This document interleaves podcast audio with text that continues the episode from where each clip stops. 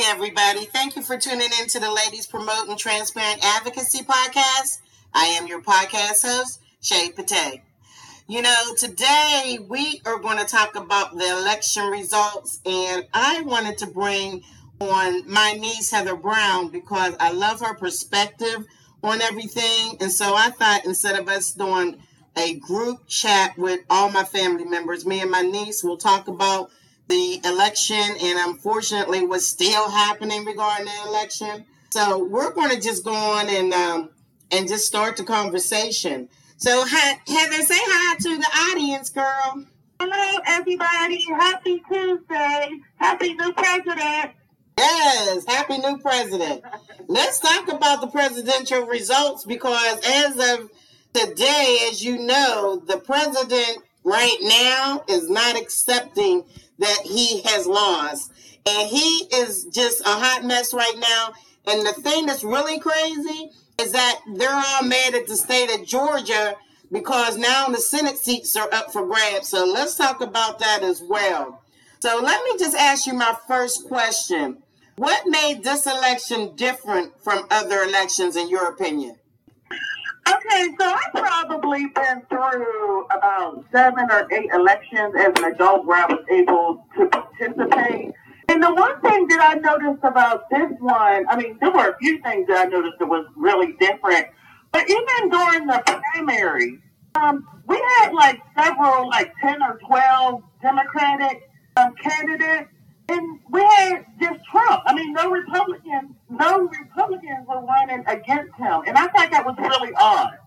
Well, why did you think it was odd? Because everybody right now in the Republican Party seems to be very afraid of Trump because of all the fans and people that are out there at these rallies. I think what they were afraid of is if they went against him and they lost, their political career would be over. And even right now, he has lost the election, and very few Republicans right now are even telling him to accept the loss. You had Mitt Romney and George W. Bush congratulate him. Now, outside of America, it's a different story because the Prime Minister of Canada called right away. The mayor of London, yesterday was on TV, and he was clowning him, and he was saying how respect is finally being given to United States because they got a new president-elect that is reasonable and makes sense. So the whole Republican Party is just scared of Trump. I mean, he just bullied them and said, you better not run. I mean, that's weird to me. Nobody should step up and run against him. Well, I don't know what's going on, but right now, you got people like Lindsey Graham and Mitch McConnell to keep telling them to fight. And they keep saying there is no way this man is going to get enough votes to win. Right. But statistically speaking, it just won't happen. And so he's wasting his time, the country's time. But, the country moved on. I mean, Biden already picked his task force yesterday. For the COVID task force. So Trump could do all he want to do and, keep looking backwards, but the country's moving forward. Well, let me ask you a question. I don't know if you got to see this, but I'm trying to think of what I was watching. And I'm going to see before this is final, this episode, if I can find it. But they had a clip of all the Republicans and what they were saying in 2016 when everybody was saying Hillary won the popular vote, lost the electoral vote, and the people that voted for her need to get over it and accept the results. Yeah, I did see something like that. They had a totally different tune. That's the problem.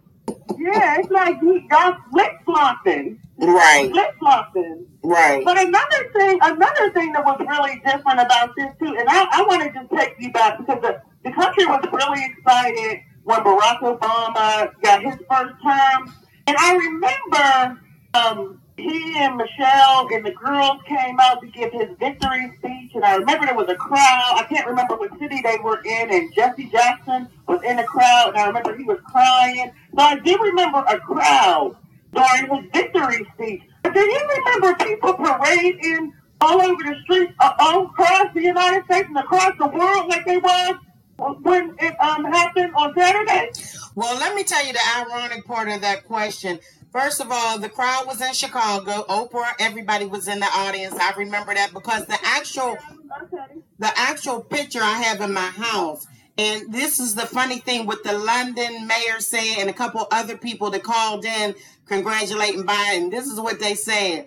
They said that other than 9/11 and the victory of killing bin Laden, they had never seen a celebration in America like they did Saturday. Girl, when I see those people, I mean, they must have been selling the flags at the event or, you know, the venues, wherever they were at. Because everybody had a flag and they was dancing in streets like it was 1999. Yes. I don't remember this. And I remember everybody was excited when Barack got in for the first time. And I just don't remember that. No, you don't remember it because it didn't happen. That was the point. I think it was on, I think it was Jake Tapper's show. And they were all saying it has never happened before. Okay, because I was like, wow, when I seen these people, I was like, these people are so excited. It's almost like we got our freedom.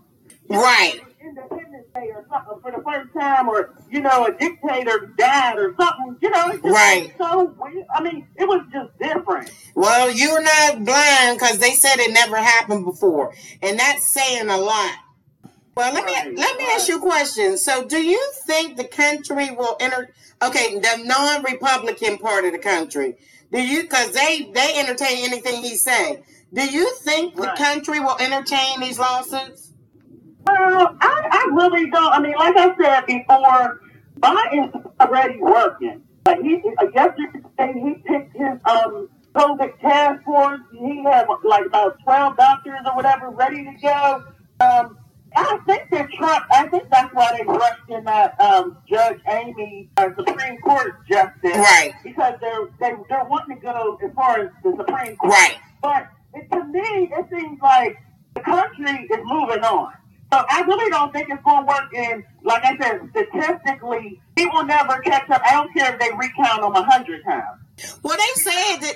Yeah, you're right. They said that if they counted it and gave everything to him, he still would lose.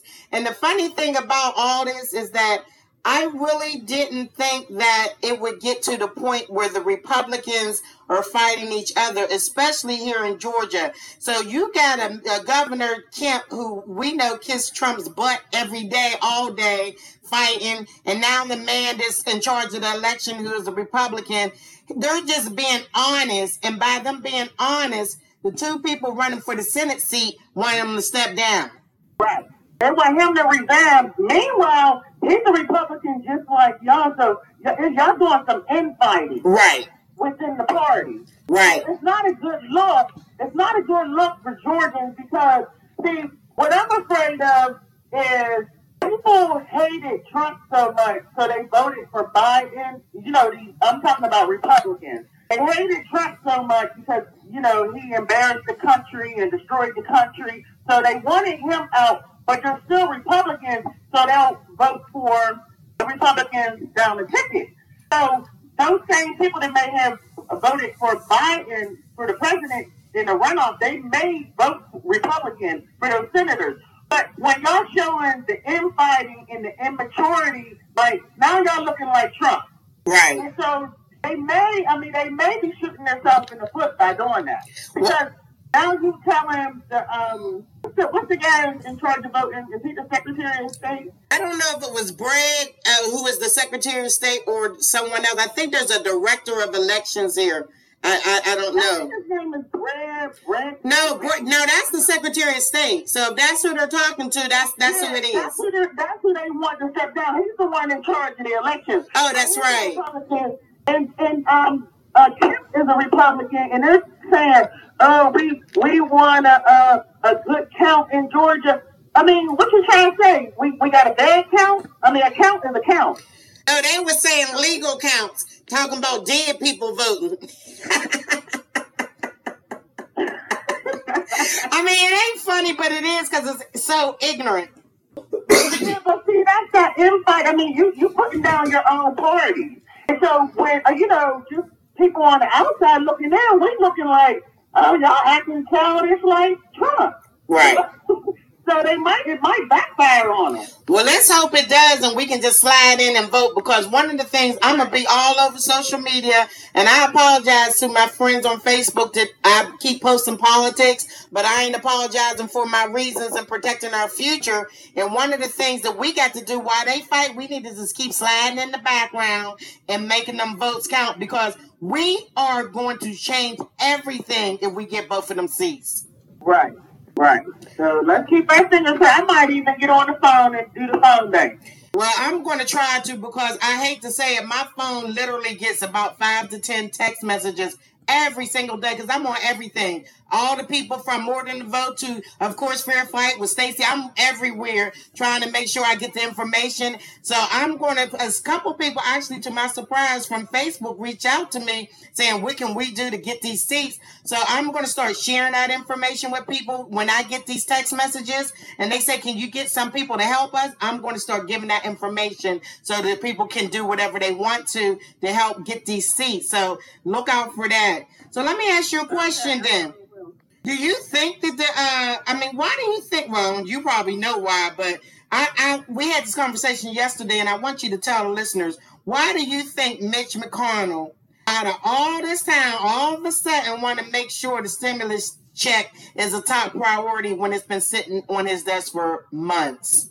Okay, and that's a very good question, because we've been, that they put Nancy and Chuck, They put that stimulus on his desk May 15th. Now, we're in November now, and mind you, when the Justice Ruth passed away, they had a new Justice Amy in there within 2 weeks. They hurried that process along. But the stimulus was still on the back burner, but all of a sudden, right after the election, we're getting back to work on Monday. It's going to be a top priority. And I said, oh, look, all of a sudden. I mean, I know he got reelected, so I guess he's happy, but wow, is it a top priority? And the only thing that I can think of is a lot of people, and it's sad to say when Trump got a lot of votes from people because we got that initial $1,200 stimulus. And I don't know what's wrong with people, why they thought he was doing something big, like it was his money, because it's really our money. Right. It was to stimulate the economy. It wasn't really to make you rich, and $1,200 can't do that anyway. But a lot of small-minded people were really excited about that $1,200, and Mitch knows that. And so he wants to hurry up and push this through so that we can have that $1,200 before January 5th. So that a lot of people will be like, oh, they came through for us. I was able to, not lose my car and vote for, his party. That's the only reason, because it's been sitting there since May. All of a sudden, it's this rush on the stimulus. Yeah. I think Mitch is trying to buy those two Senate seats. By getting the stimulus through, we can have it. If they push it through, because it normally, say they approved it today. It normally takes a month before we'll start, or the first group of people will start, if you got direct deposit, will start seeing it. So we have, what's today, November 10th? Yes. By December 10th, that first group of people will start seeing that. So that's like less than a month out from that election. Wow. So what do you think we need to do? What do you think we have to do to win these Georgia Senate seats other than just voting? What can you suggest we do to make sure we can get these seats if we want to? They're going to spend the money. And I'm going to tell you personally, Michael Bloomberg throwing out hundreds of millions of dollars, I need him to come to Georgia and throw some money out. I know. You know what? I got a couple dollars, so I'm going to be donating my little $10 here and there. That's right. Help out too, because I can't do that. And like I said, I can get on that phone and call people. But I think one thing, and I know Stacey Abrams knows what she's doing when it comes to this, so she's the secret weapon, is Stacey Abrams. Right. But I think that, the metro area, if you think about what happened when we were watching that map, The metro area, I mean, all outside of like the metro area, metro Atlanta area was all red. But we got some big counties in Atlanta. And I'm telling you, I was watching that map in Georgia, and I know it hasn't been called yet, but DeKalb County, Clayton County really pulled Georgia through. Yes. At the last minute. Yes. And to be honest, it was black women. Yes. And first-time voters. Yes. And I remember because my daughter was 18 back in 2016 when Trump ran with Hillary. And I remember she voted in the primary. And then she went off to college, and I ordered an absentee ballot for her to come to my house, and I never got it. So she really didn't participate. So as far as, you know, this election was concerned, she was considered a first-time voter. She didn't get to participate before. Oh, okay. So I think the key in the metro area is, I mean, we got some HBCUs around here. We got to hit these colleges, right? And get some first-time voters, right? I think we need to focus in on that because, I mean, the momentum is still there. The country is still excited about what we were able to accomplish, right, for this election. So I don't even think that all the advertising or whatever is necessary, but I know they're going to do that. But I think that we already know what kind of brought Georgia through was black females and first-time voters. And I think if we can grow that first-time voter thing, then that's going to be the key. And I know Stacey Abrams knows what she's doing. So, I just think that we can do this because we don't know the results, but we already did it with the election. Right. But let me tell you something. One of my coworkers sent me a link, and I don't know if you've seen this commercial yet, but it's the new commercial with Reverend Warnock running in the runoffs. And what he's doing is, I don't know if you've seen it because I didn't see it. She sent me the link, and 2 days after she sent me the link, I saw it on TV. And he got all the negative ads they're going to say against him, and then he responds to them. And it's the funniest thing. So what I'm going to do before I close out this episode, I'm going to add it to the end of the episode so people can hear it. It's the funniest thing, but you got to see it. I'm going to find the link so you can see it visually because it's the funniest thing because he said they can throw everything at him. And that's so funny because he's so prepared. And I think George is more prepared than people are giving him the credit for. And I loved how they showed Stacey Abrams went to Spelman, Keisha Lance Bottom went to FAMU, and Kamala Harris went to Howard. They showed them 3 black females from HBCUs making the difference in this election. Yeah, and I think because, I mean, with the HBCUs, and even if the sororities got involved to get them, because those first-time voters, just because they are first-time voters, they probably don't even know they got to go back in January. Well, that's what we're going to have to do because let me tell you something. I was doing some research and everybody that know me know I'm an AKA lover for life. And when Kamala got asked to be the vice president nominee, the president of the AKAs was on talk show. I think she was on Joy Reid or something. She was on something 10 minutes later, literally. I was like, oh, wow. And then they donated millions. And so the HBCU sorority and frats, they are out there. And I think they had a lot to contribute because they wanted to support one of their own. And they donated a lot of money and a lot of time. And they're going to have to keep doing it. And they in them colleges. So the HBCU fraternities and sororities, they doing the darn thing, and we're going to have to keep doing it. Yeah, and they just need to let them people, I mean, because those first-time voters, they went out there and voted, but I don't know if they even know what a runoff is. You know, they might just don't know. You might be right. You got to go back. So yeah. I think that's going to be the key. But like I said, Stacey Abrams knows what she's doing, and she's going to get whatever needs to be done, get it out there. I agree. But wait, let me ask you a question. This is totally off the subject of Georgia. I don't know about you, and I know I can't be the only one thinking this. How on earth did Lindsey Graham win his seat? Because this man was not only crying for money, he was losing. Jaime Harris was beating him down. How did he win? Because I think that's a rig to vote, personally. I don't think they'll wait. That's just, all right, I'm going to tell you how he won, because it's South Carolina. And Georgia used to be the same way, but see, The advantage that Georgia, the reason Georgia is flipping is because of the metro, Atlanta. If it was just for regular Georgia outside of Atlanta, it would be the same thing. It's South Carolina. It's narrow-minded. I mean, it's not going to change. See, we got Atlanta. Yeah. And Atlanta is heavily populated, and we ain't uneducated either.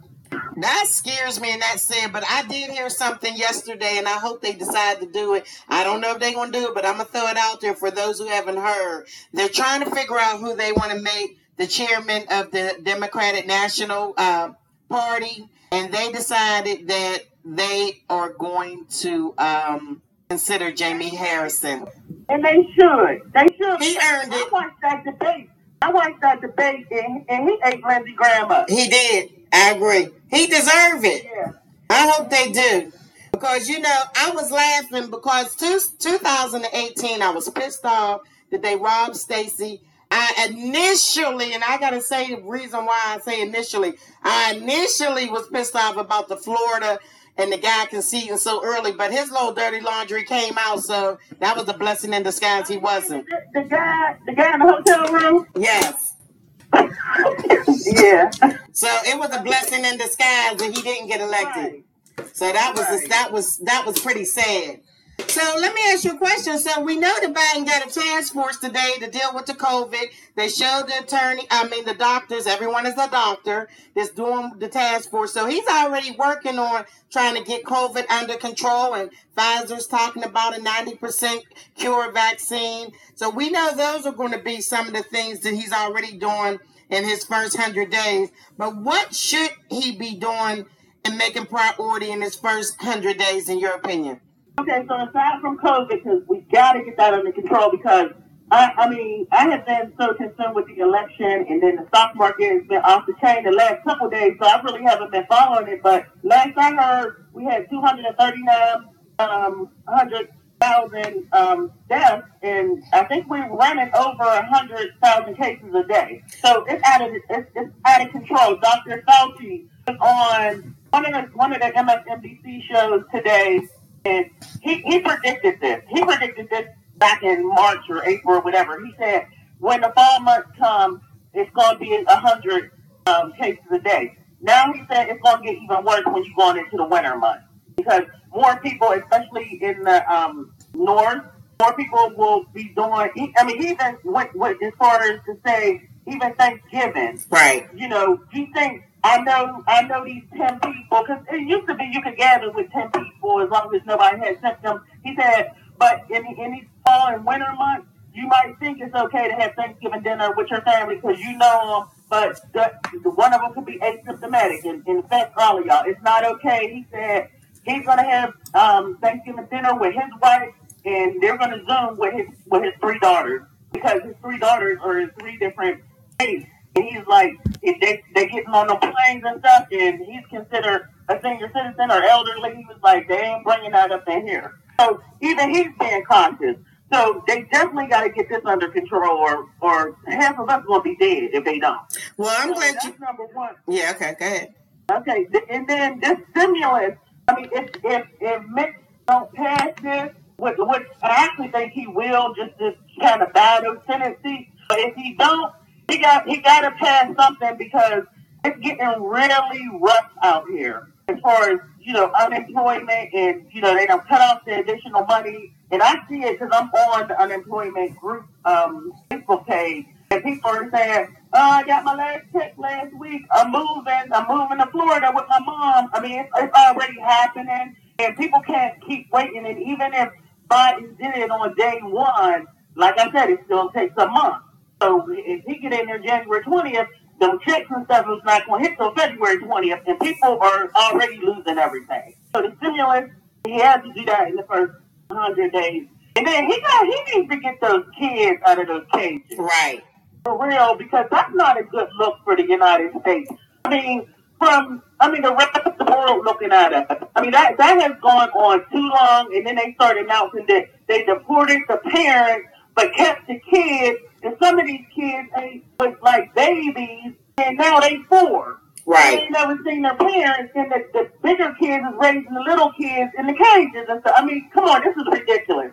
I think those are the three things that need to be done in the first 100 days. What do you think?